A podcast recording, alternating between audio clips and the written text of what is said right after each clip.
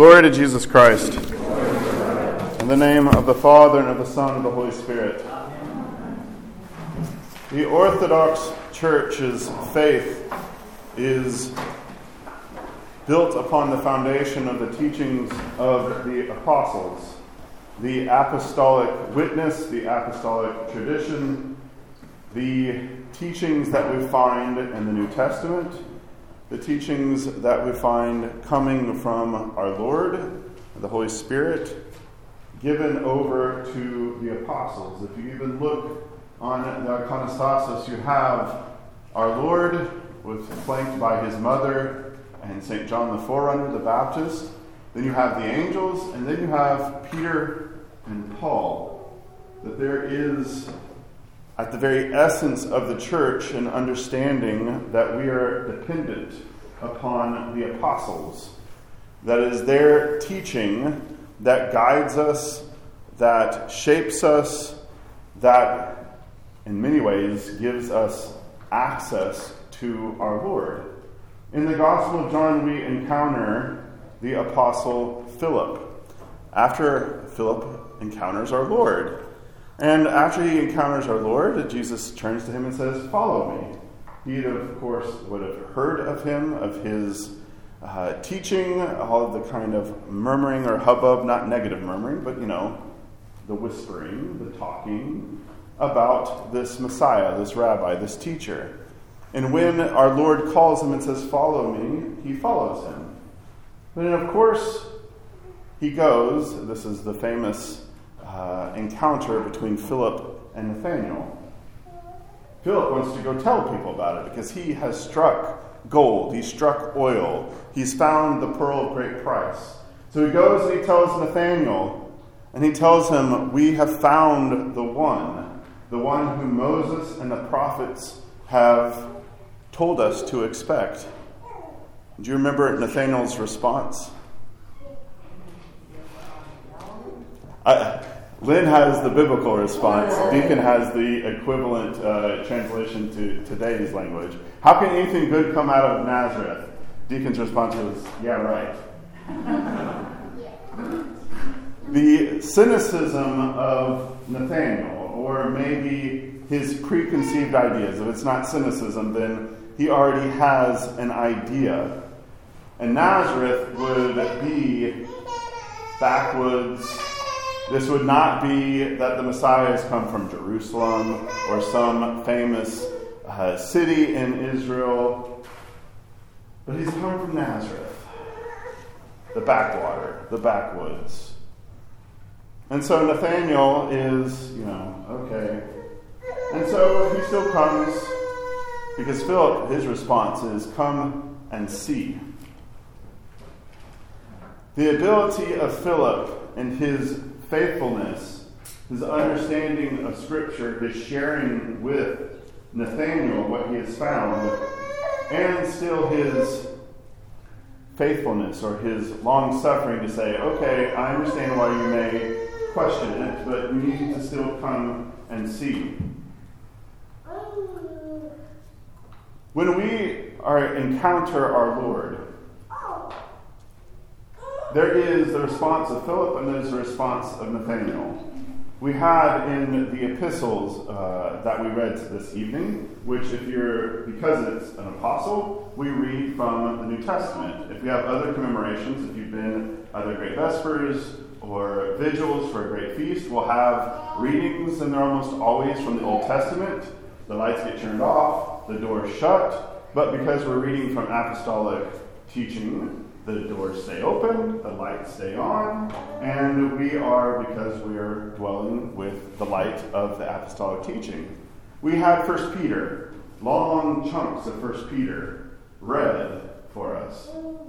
And there is one passing phrase, because there is, like I was saying on Wednesday night with Colossians, if you are to immerse yourself in Scripture, especially the apostolic, uh, the epistles of the New Testament, you have to take phrase by phrase and kind of slowly work through them because it's phrase, comma, phrase, comma.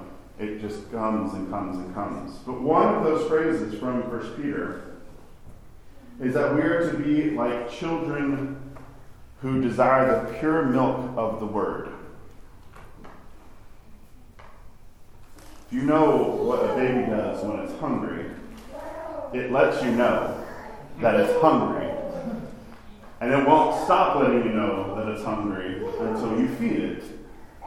The desire, because it is primal, it is completely basic, survival, wired into a baby to want mom's milk, to be able to grow, to be able to calm down the stomach. The apostolic teachings, you can take that desire that Philip has, that childlike desire for the pure milk of the word. And then you can have Nathaniel, who hasn't warmed up to it yet. His desire is not at that place. But we need to develop that desire. And you can encounter the word or think of the word word in at least two ways. One of those, desiring the pure milk of the word, is that we desire to encounter Jesus Christ in the word by the reading of Scripture. Because if Nathanael had known, there was prophecy about Nazareth. There's prophecy about the Messiah.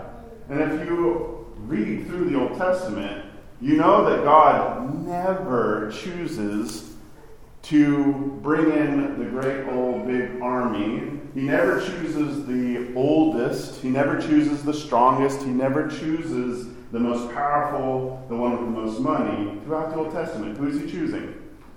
He's choosing the weak. He's choosing the youngest.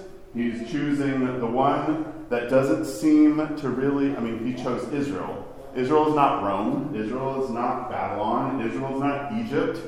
Israel is a little tiny in between place. Nathanael's understanding had not been shaped by Scripture. He had not encountered the Word and been able to actually be able to see the Word. You can also see Word as in our Lord. Because, like Nathanael, even if we are trying to follow Jesus Christ, all of our preconceived ideas can very quickly move us away from our Lord or from apostolic teaching. Sometimes by sheer desire, we don't really want it to be that way. And so we, over time, harden our heart, we turn away, the desire for that milk just kind of wanes.